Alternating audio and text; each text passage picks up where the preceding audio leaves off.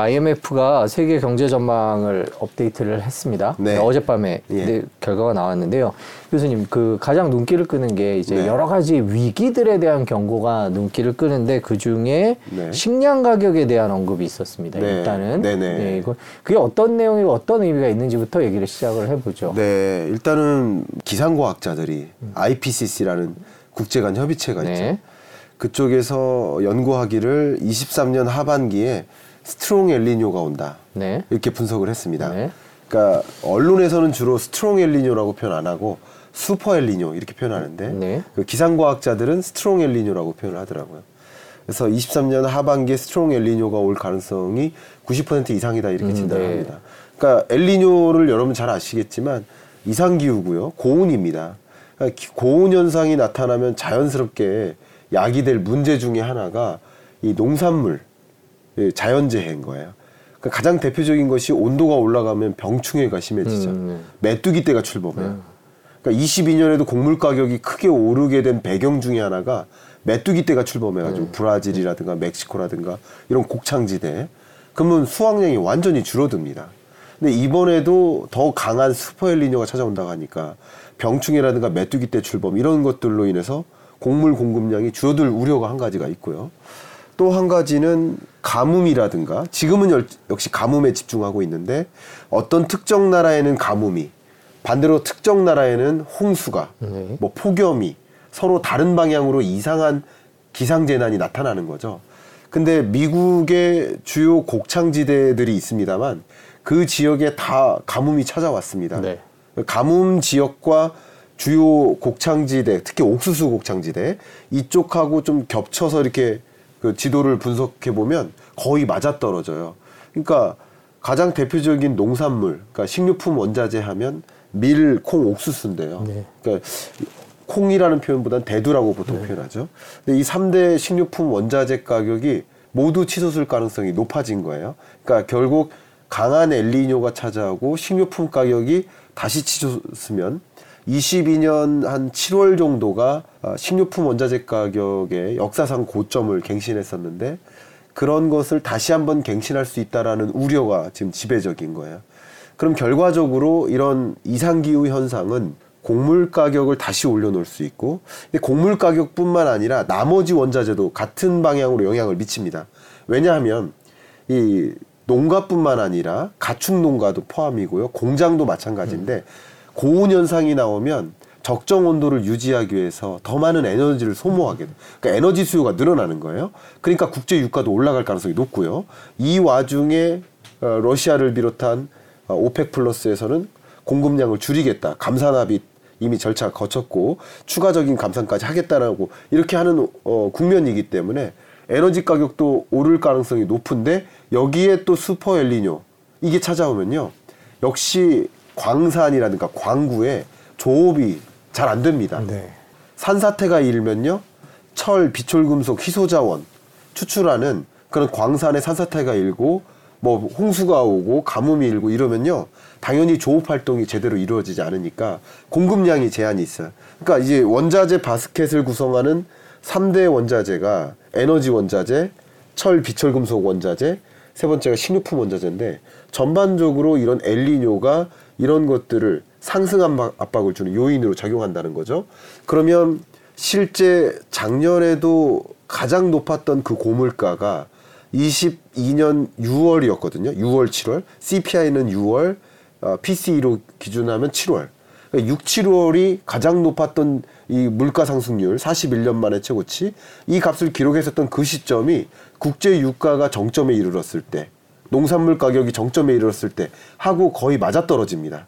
결과적으로 23년 하반기에 예, 이런 강한 엘리뇨가 찾아오면 예, 농산물 원자재를 비롯한 각종 원자재 가격을 다시 올려놓을 수 있는 요인이 되고 이것은 결과적으로 지금 디스인플레이션 시대라고 하면서 물가는 자연스럽게 안정화 수순으로 가지 않겠느냐라고 기대했는데 이 기대에 어, 찬물을 끼얹는 어떤 변수가 등장한 거라는 거죠.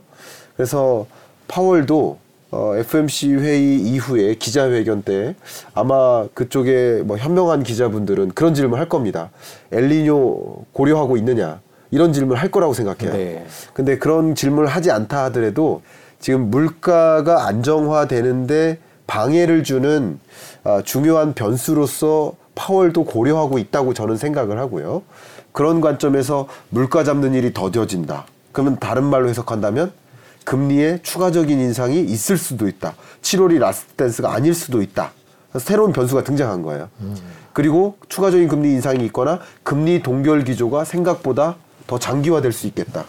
이런 것들을 좀 가늠할 수 있게 만드는 어, 안 좋은 어, 변수가 등장했기 때문에 이런 그 이상 기후와 관련된 변수가 어떤 방향으로 전개되는지를 어, 여러분들도 모니터링 하실 필요가 있지 않을까 생각합니다. 예, IMF의 경고 내용을 정리를 해주셨는데 그렇다면 결국에는 인플레이션이 다시 올 수 있다는 얘기고 그 중에 하나로 이제 식량 얘기를 식량을 좀 눈여겨 보자라는 네. 취지로 받아들였는데 네. 식량 얘기 먼저 좀 여쭤볼게요. 네. 최근에 밀 얘기가 유독 많이 나오더라고요. 맞아요. IMF도 그 얘기를 한 것 같은데 러시아가 최근에 네. 이제 우크라이나 전쟁 중에 곡물 수출을 보장하는 흑해 곡물 협정과 네. 관련돼서 참여를 중단한다 선언하고 뭐 그쪽에 뭐 전쟁 더 이제 폭격 같은 거 하고 이러면서 문제가 되고 있습니다. 지역적인 불안정성도 IMF가 경고를 했죠. 이런 아. 식량 가격과 관련해서. 그러니까 맞습니다. 지금 이런 high 인플레이션, 초 인플레이션이 나왔던 배경 중에 하나가 여러 가지 배경이 있었습니다만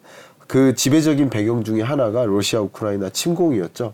그 전쟁 이후에 소위 공급량이 부족해지니까 아, 밀, 콩, 옥수수나 농작물 또 에너지 원자재 또 그런 비철금속 원자재 그런 것들이 전반적으로 공급이 부족해지다 보니까 그 원자재 가격이 전반적으로 22년에 치솟았었고 20년 중반까지 치솟았었죠. 치솟았었고 그게 반영된 물가가 지금의 우리가 경험하고 있는 아, 초인플레이션인데요.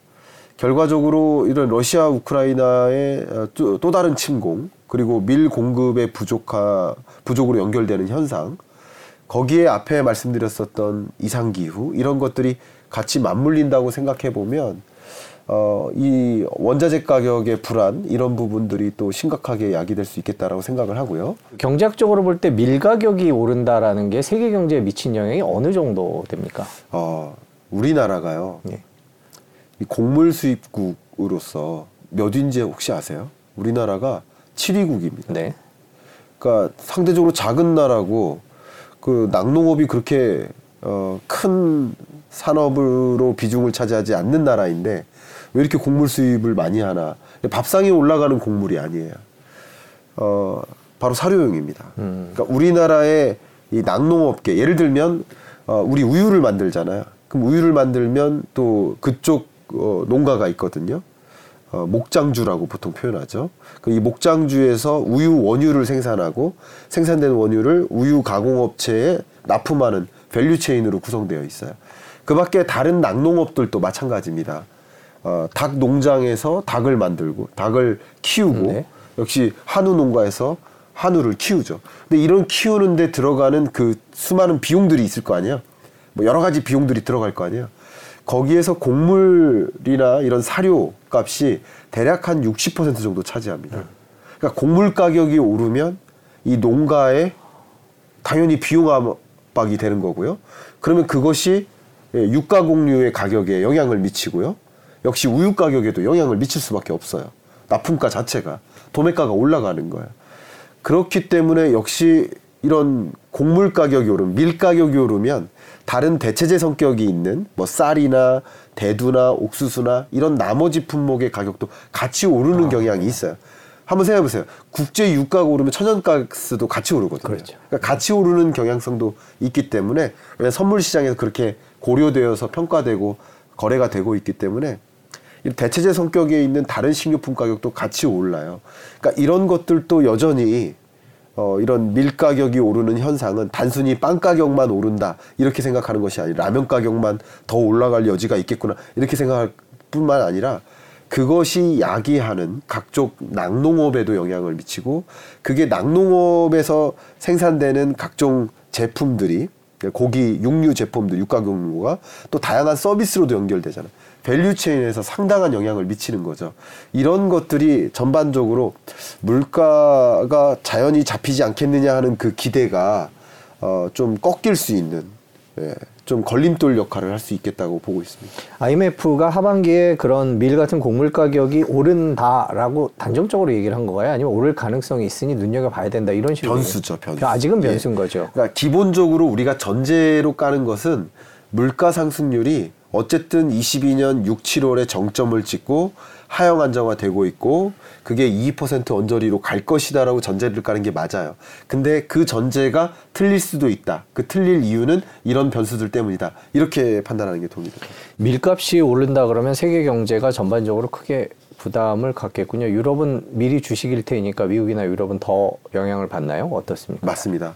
밀 주식인 나라들, 그 특히 빵이 주식인 나라는 더 심각하고요, 상대적으로. 그 인플레이션 압력은 더 심각할 수 있고요. 근데 재밌게도 지금 엘리뇨 현상 때문에 가뭄이 발생하는 그 대표적인 지역들이 그 밀을 주식으로 하는 나라들이에요. 되게 아, 재밌는 마침요? 예. 예, 마침. 여러분 한번 보세요. 검색만 해봐도 다 나옵니다. 미국하고요, 유럽, 캐나다, 호주 이런 지역이 소위 밀을 주식으로 하는 나라들인데 이런 지역에 가뭄이 발생했어요. 밀 생산량이 이미 줄어들고 있고요. 제가 어제 통계를 좀 확인했는데, 그러니까 밀 중에서도 어, 시장에서 유통될 만한 밀, 그러니까 양질의 밀 이렇게 표현해 볼게요. 그 생산량 추이를 보니까 2021년이 1월부터 이렇게 흐름이 나, 나타난다고 볼게요. 근데 22년도 이런 흐름이에요. 근데 23년은 그 밑에서 놉니다, 지금. 이렇게. 그러니까 밀 공급량이 벌써 많이 부족해요. 그런데 밀 수요가 늘어나는 국면에서 밀 공급이 부족한 이런 현상이 나타나니까 이건 상당한 비용 압박이 될 수밖에 없죠. 이런 것들을 어, 결국은 22년, 23년 동안에 벌어지는 모든 대부분의 경제 현상이 고물가 때문에 시작된 거거든요. 고물가를 잡기 위해 고금리를 채택한 것이고 그게 예를 들어서 SBB 사태나 금융 불확실성도 만들고 부동산 시장의 미분양 주택 건수도 늘, 늘어지, 늘어나게 만들고 결국 고물가에서 시작된 이 여러 경제 현상들인데 새마을금고 사태도 마찬가지입니다. 그 모든 현상들이 고물가로 야기된 건데 이 고물가라는 변수가 나름 하향 안정화 될 거라고 지금까지는 전제하고 있는데 그 전제대로 안 될 수 있다. 저도 아직까지는 이 고물가 현상이 다소 하향 안정화 될 것이다라고 무게를 두고 있습니다.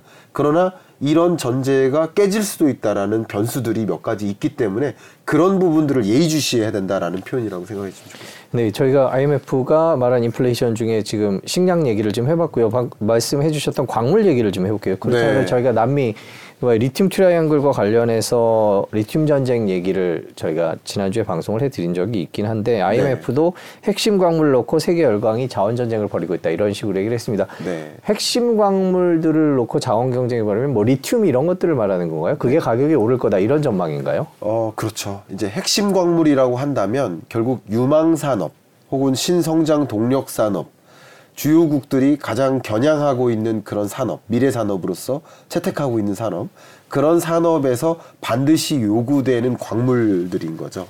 그런 걸 이제 이름하여 핵심 광물이라고 표현하는 것 같고요.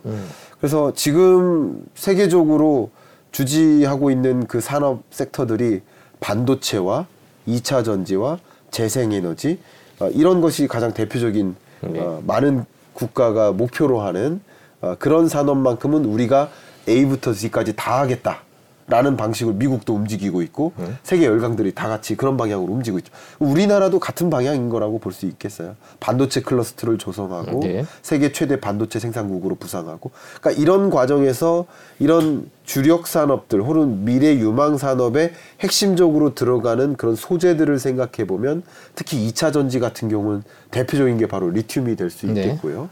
그리고 반도체에 들어가는 갈륨이라든가 게르마늄이라든가 뭐 히토류라든가 네. 팔라듐이라든가 이런 여러 핵심 소재 자원들을 확보하는 것이 필요할 텐데 근데 최근에 미중 패권 전쟁의 경과를 한번 그려보면 어 22년 10월쯤인가요?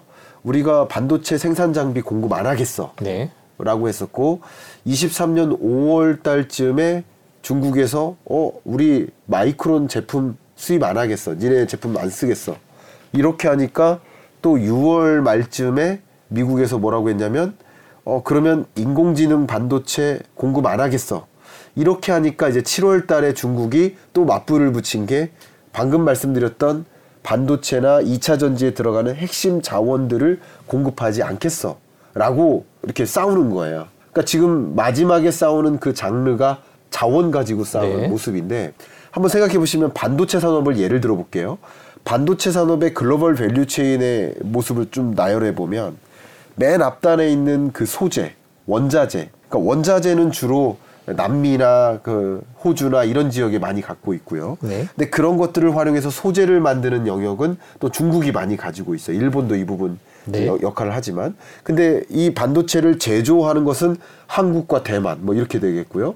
그리고 설계라든가 뭐 디자인이라든가 테스트라든가 이런 것은 또 미국이 쥐고 있는데 결국 미국 입장에서 첨단 반도체를 공급 안 하겠다, 장비를 공급 안 하겠다라고 하니까 이 value chain에 들어가는 앞에 부분 소재 부분을 중국은 또 공급 안 하겠다 라고 어 이제 선포를 하는 모습이죠. 그 미중 패권 전쟁이 좀 격화될 소지가 많아졌죠. 23년 하반기에. 그러니까 중국 같은 경우는 그동안 아, 이 자원을 미리 확보하기 위해서 중동국이라든가 혹은 중남미국 그 밖에 브릭스 나라들하고 어, 그 자원 동맹을 좀 확보해 나가는 노력인데 앞으로 미중 패권 전쟁이 좀 격화될 경우 자원 공급을 추가적으로 안 하겠다. 그러면 역시 22년에 초래됐었던 전쟁하고 매우 유사한 일이 벌어지는 거죠. 전쟁 당시에도 서방이 러시아에 대한 경제 제재를 가하면서 러시아산 알루미늄 쓰지 마. 러시아산 원유 쓰지 마. 이런 경제 제재를 가했었던 것처럼 어, 그런 모습과는 좀 차이가 있지만 중국도 그런 원자재나 소재를 공급하지 않겠다라는 현상들은 결과적으로 공급망 병목 현상을 야기하는 것이고 그러면 세계 열강들이 그런 산업으로 집중하려고 하는데 그런 소재 공급이 부족해지니까 가격은 더 오를 수 있는 소지가 또 야기되는 거라고 저는 해석하고 있습니다. 그 핵심 광물을 놓고 이제 같은 편끼리 이제 네. 이제 블록화라는 표현을 IMF가 쓰던데 그 같은 편끼리 서로 안 주고 자기네들끼리만 쓰고 이런 것 때문에 무역량이나 무역 제한 뭐 이런 악영향이 있을 거다 이렇게 진단하더라고요. 그것도 역시 문제가 되겠죠. 예, 예. 저도 그것을 이름하여 탈세계화. 그러니까 세계화가 멈추고 서로 세계가 둘로 쪼개지는 모습으로 전개되고 있고 특히 바이든 시대에 나타나는 지배적인 특징이라고 저는 생각을 합니다. 바이든이 워낙 동맹국으로서의 역할을 중요시하고 있다 보니까 미국이나 미국 우방국들과 아, 이 반도체나 반도체 동맹국을 만들고 각종 원자재나 공급망을 안정화하기 네. 위한 노력을 하고 중국은 역시 러시아나 중동국과 이런 어 미국 우방국을 제외한 다른 나라들하고 또 동맹 관계를 형성하다 보니까 글로벌 교역량 세계 GDP 증가 속에서 교역이 차지하는 그 비중은 줄어드는 모습이죠. 그런 모습이고 상대적으로 예, 중국이 어, 그 우방국들과 교류하는 또 미국이 미국 우방국들과 그들끼리만 교류하는 그런 교역량은 상대적으로 높아지죠. 그런 국면이니까 상대적으로 그 전에 우리나라가 미국 우방국이 아닌 다른 어, 주요국들로부터 원자재나 부품이나 이런 것을 솔싱을 해왔다면 다른 나라로부터 이제 솔싱을 해와야 되는 입장으로 바뀌니까 추가적으로 비용 상승 압력이 작용될 수밖에 없겠죠. 저도 참 어, 근래 들어서도 그 기업들의 주재원 교육 과정 같은데 많이 갔었거든요. 삼성그룹이나 롯데그룹이나 LG그룹이나 주재원 교육 과정 가면 그룹사에서 각 국가별로 파견 나가 있는 주재원들이 나갈 때 교육받고 돌아와서 또 어, 재임 주재원 뭐 이렇게 표현해서 어, 하는데 이 주재원 분들하고도 얘기를 나눠보면 기존의 공급망하고 앞으로의 공급망이 많이 달라질 거라고 실감하고 계세요.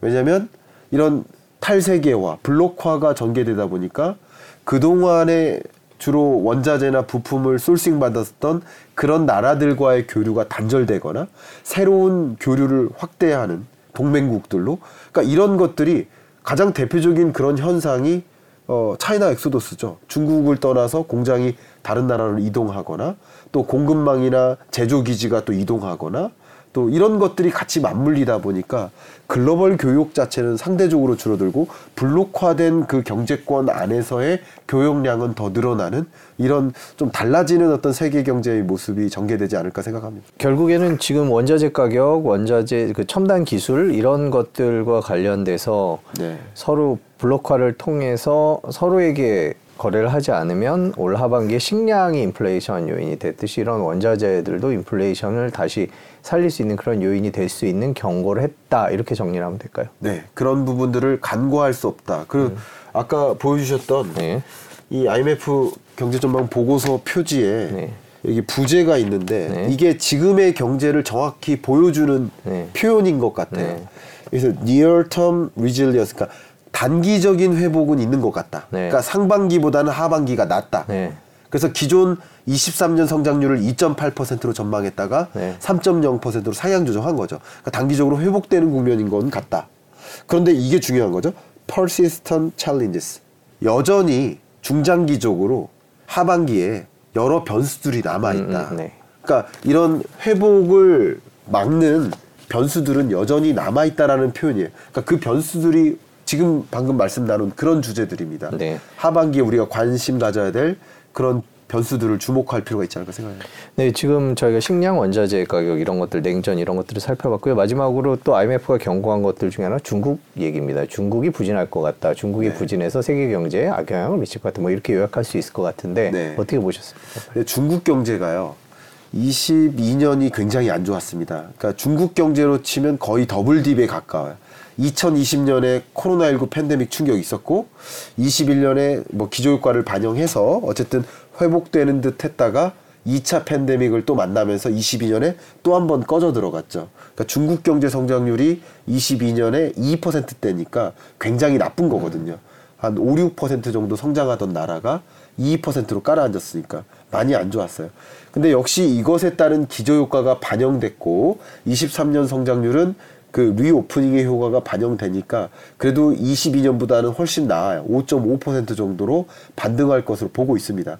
근데 이 반등세가 24년, 25년까지 계속 연출되는 것이 아니라 23년에 일시적인 반등. 이게 뭐냐면 22년에 셧다운돼서 공장 가동 못하던 것이 다시 공장이 가동되면서 나타난 현상이라고 볼 수 있고요. 기존의 어떤 시나리오처럼 더 많은 공장 가동이 있지는 않겠다 이렇게 해석하시면 도움이 될 것 같은데, 그러니까 23년만 반짝 5% 성장률로 회귀는 되지만 24년 다시 어두워집니다. 그러니까 중국 경제가 생각보다 강한 회복이 좀 전개되기가 어렵겠다라고 보고 있고요. 그 어렵겠다고 보고 있는 가장 지배적인 근거 중에 하나가 미중 패권 전쟁과 그로 인한 China exodus 현상. 네. 중국에서 기업 경영 안 하는 거죠. 공장을 다 빼는 거죠. 네. 그런 것들이 좀 영향을 미치는 것이라고 해석해 보시면 어, 좀 도움이 될 것 같습니다. 그 IMF 보고서를 보니까 그 방금 말씀해 주신 대로 경제 회복이 예상보다 느리다 뭐 이런 식의 얘기를 하던데 네. 중국이 경기 부양책을 내놨거든요. 네. 근데 경제학적으로서 보시기에 그게 한계가 있을 거다 이렇게 보세요. 네, 경기 부양책을 사실 적극적으로 던지기도 어려운 국면이에요. 네. 어, 왜냐하면 20년, 21년, 22년 지금까지도 이 대외적인 예를 들어서 통제할 수 없는 변수를 통제하기 위해서 코로나19라는 또 2차 팬데믹이라는 이 통제할 수 없는 변수들에 대응하기 위해서 막대한 예산을 쏟아 부었거든요. 근데 여기서 또 추가적으로 경기 부양책을 발동시키기가 굉장히 부담이 된다는 거죠. 왜냐하면 중국 같은 경우는 우리 부채하면 3대 부채가 있잖아요. 가계 부채도 있지만 기업 부채, 지금 부동산 PF를 비롯한 그런 문제, 미국 같은 경우도 그런 얘기가 많이 나오죠. 그러니까 그런 것들이 이제 우리가 주로 논하는 부채인데 정부 부채도 마찬가지거든요. 그러니까 중국 같은 경우도 막대한 부채를 편성해 가면서 경기 부양을 위해서 지금까지 달려왔는데 그 경기 부양 효과가 뚜렷하게 나타나지 않고 있어요. 근데 여기서 또 추가적인 부채를 끌어다가 어, 나라 살림살이를 하기가 좀 부담이 되는 그런 것인 것 같고요. 중국 어, 정치국 회의가 있었거든요. 어제 어제 있었는데 거기서도 뾰족한 경기 부양책이 발표가 안 됐습니다. 그러니까 그렇게 지금까지 해왔던 어, 유망 산업으로 도전하고 뭐 기술 패권 전쟁에서 승리하고 뭐 이런 어, 로드맵들은 이미부터 갖고 있었고 그 이외에 이런 뭐 디플레이션 상황, 지금 마이너스 물가 상승률이잖아요. 디플레이션 상황.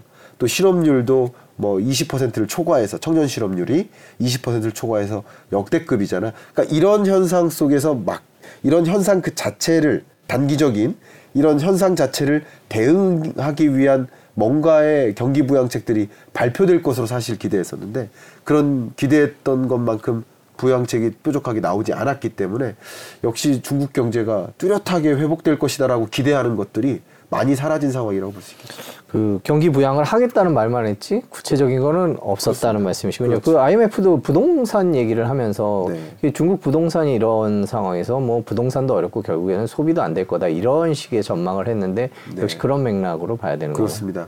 나름 중국 경기가 23년에 5.5% 어, 수준으로 회복되는 그 배경 중에 하나가 그나마 소매 판매거든요. 네.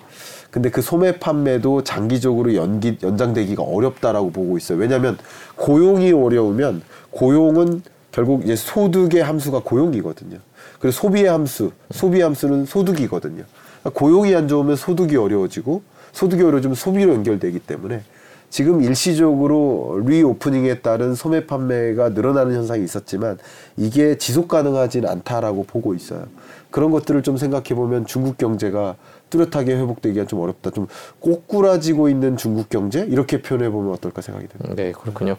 그 또 하나 얘기 나온 게 중국 지방 정부 문제도 IMF가 얘기를 했더라고요. 그것도 무슨 위기의 진앙제가 될 수 있는 그런 상황인가요? 아, 지방 정부도 마찬가지고요. 우리나라로 치면 이제 부동산 시장도 어, 실제 문제가 좀 집중되는 지역들이 지방이지 않습니까? 부동산 PF를 비롯해서 어, 중국도 좀 그런 모습들입니다. 지방 정부들이 어, 예산이 매우 부족하고요. 또 경기가 이렇게 침체되다 보니까 또 세금도 덜 거쳐요. 그러니까 빚에만 의존을 했었고요. 그러니까 지방 정부 부채 문제가 심각합니다. 그러다 보니까 경기 부양책을 뾰족히 발표하기도 어려운 입장이고 부동산 경기마저도 굉장히 어려운 상황이니까 여러 가지 면에서 음. 총체적인 난국이라고 표현할 수 있지 않을까 생각이 돼요.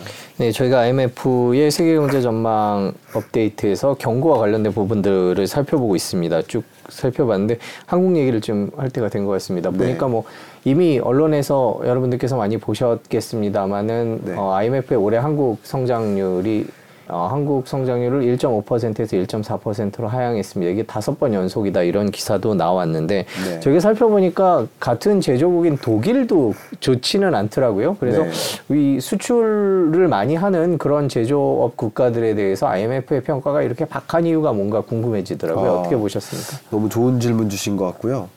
그러니까 23년, 24년 경제를 글로벌 경기를 좀 봤을 때 이게 좋은 경기는 절대 아니잖아요. 그러니까 평상시 같으면 세계 경제가 3.5% 정도 성장합니다. 근데 이 팬데믹 이후에 제자리로 돌아오는 듯 했다가 뭐 3.4, 3.5에서 3.0으로 꺼지는 거예요. 23년이. 그리고 24년도 3.0%를 유지해. 그러니까 L 정확히 L자예요. 네. L자형 경기 침체인 겁니다. 그러니까 글로벌 경기 침체 현상인데 안타깝게도 한국 경제는 또 독일 경제도 마찬가지 경기 침체에 민감하죠. 음. 우리나라의 산업 구조 자체가 또 수출 구조 자체가 경제의 구조 자체가 경기 침체에 더 민감한 구조를 갖고 있어요. 이 구조가 잘못됐다 아니다라는 것을 말씀드린 게 아니라 경기 호황일 때는 더 긍정적이기도 해요. 경제가 빠르게 회복될 때는 우리 경제는 더 빨리 회복되기도 합니다. 근데 세계 경제가 침체 국면에 놓일 때는 더 강하게 추락하는 경향이 있어요. 대표적으로 글로벌 경기 침체 국면에는 이런 주요국들이 우리나라의 수출 파트너국들이 어, 소비를 줄이겠죠. 근데 소비를 줄이는 품목이 뭘까요? 식료품이나 필수재적 지출의 소비를 줄이는 게 아니에요. 뭐를 줄일까요? 내구재 소비를 줄이거든요. 근데 우리나라가 수출하는 주력 수출 품목 상위 80%이 주력 수출 품목을 쭉 나열해 보면 100% 내구재거나 내구재에 들어가는 부품이에요. 그 중에 대표적인 부품이 뭡니까? 반도체랑 2차 전지 아니겠습니까? 네. 둘다 내구재에 들어간 부품이잖아요. 결과적으로 글로벌 경기 침체 국면에는 여기 이렇게 텔레비전 같은 게 있는데 텔레비전 2년 쓰다가 아, 10년 썼는데 바꿀 때 됐다. 근데 이참에 바꾸지 않거든요. 경기 침체 국면에. 그러니까 경기 침체 국면에는 1, 2년 더 쓰자 이렇게 되는 거예요. 그러니까 당연히 여기에 들어가는 반도체 수요가 먼저 줄어들죠. 또 뭐 자동차 수요가 줄죠. 뭐 이런 것들이 내구재 수요가 아, 둔화하게 만들고 글로벌 경기 관점에서 그 내구재 수요가 줄어드니까 우리나라의 수출이 먼저 둔화되는 거죠. 그런 것들이 영향을 받을 수밖에 없기 때문에 독일이나 우리나라 같은 경우는 산업 구조적인 측면에서 글로벌 경기 침체에 더 민감하다, 좀 더 취약하다 아, 이렇게 평가하고 있는 모습. 네, 2023년에 나온 경, IMF의 경제 전망인데요. 2024년을 전망하면 대체로 다 올해보다 나아질 거라는 전망, 뭐 일본 같은 몇몇 나라를 제외하고는요. 네. 제가 쭉 살펴보니까 나아질 네. 거라고 하더라고요. 네. 그 보시기에 올해보다는 내년이 더 나아진다라는 게 전 세계 연구 기관들의 어- 일종의 consensus인가요? 어떻습니까? 네, 그거는 똑같습니다. 기존에 발표됐었던 OECD의 평가도 그렇고요. World Bank도 마찬가지고 IMF도 같은 기조입니다. 뭐 한국의 여러분이 아실 만한 주요 연구기관의 뭐 한국 경제 성장률 전망치나 네. 혹은 대외 경제를 전망하는 뭐 대외 경제 정책 연구원 같은 데서도 세계 경제 성장률을 전망하는데 이 전망치로 보면 23년보다 24년은 그나마 낫다 이렇게 평가를 합니다. 그나마 좋다 이렇게 평가를 하고 있고요. 평가를 하는 가운데 23년 연중을 가지고 놓고 봐도 23년 상반기와 하반기를 구분해 보면 상반기보다야 하반기가 그나마 좋다. 근데 이게 좋은 경제라고 표현하기는 어려워요. 네네. 여전히 어렵지만 상반기보다는 이보다, 나은 네. 모습. 그러니까 이제 글로벌 경기의 사이클을 좀 그려보면 23년보다 4년이 좋고요. 23년 연중에서도 상반기보다 하반기가 그나마 좋은 거니까 이게 경기의 바닥을 찍는 국면을 좀 정해 본다고 한다면 23년 2분기였지 않나 이렇게 회고해 볼 수 있을 것 같아요. 23년 하반기가 굉장히 좋다, 회복된다 이런 뜻은 아닙니다. 그러나 상반기만큼보다는 낫다. 그러니까 이렇게 전망치를 상향 조정한 것도 23년 상반기에 글로벌 금융 부실 문제가 심각했었고 SBB 사태, 크레딧 스위스 사태 이런 것들이 심각했었는데 생각보다 이게 부실이 위기로까지는 안 가고 부실 상황으로만 남는다. 네. 이런 것들. 그 밖에 고물가 압력이 심각했는데 23년 상반기까지만 해도 그게 그래도 다소 어, 상당히 빠른 속도로 물가가 안정화되는구나. 어, 고금리도 역시 23년 하반기 중에는 추가적인 기준금리 인상이 끝나지 않겠느냐. last dance 있기, 있지 않겠느냐. 그러니까 그게 7월이 될지 그 이후가 될지 몰라도 23년 하반기 중에는 어, 금리 인상이라는 그 dance가 끝나지 않겠느냐. 그러니까 이런 것들이 결과적으로 시장이나 경제에 하방 압력을 줬는데 그런 요소들이 다소 완화된다라고 평가하고 있어요. 그런 것들이 결국 23년 연중에서도 상반기보다는 하반기가 그나마 아, 그나마 괜찮다 이렇게 평가하는 거라고 보시죠. 그러니까 결과적으로 이 7월, 8월 요 정도가 글로벌 경기 국면에서 본다면 현재로서는 변곡점이라고 해석해 볼 수 있는 것이죠. 네. 저희가 어제 막 나온 IMF 세계 경제 전망을 살펴봤습니다. SBS 경제 자유살롱은 SBS 뉴스 채널을 통해서 서비스됩니다. 구독, 좋아요 부탁드리겠습니다. 오늘 말씀 여기까지 듣겠습니다. 긴 시간 고맙습니다. 감사합니다. 네.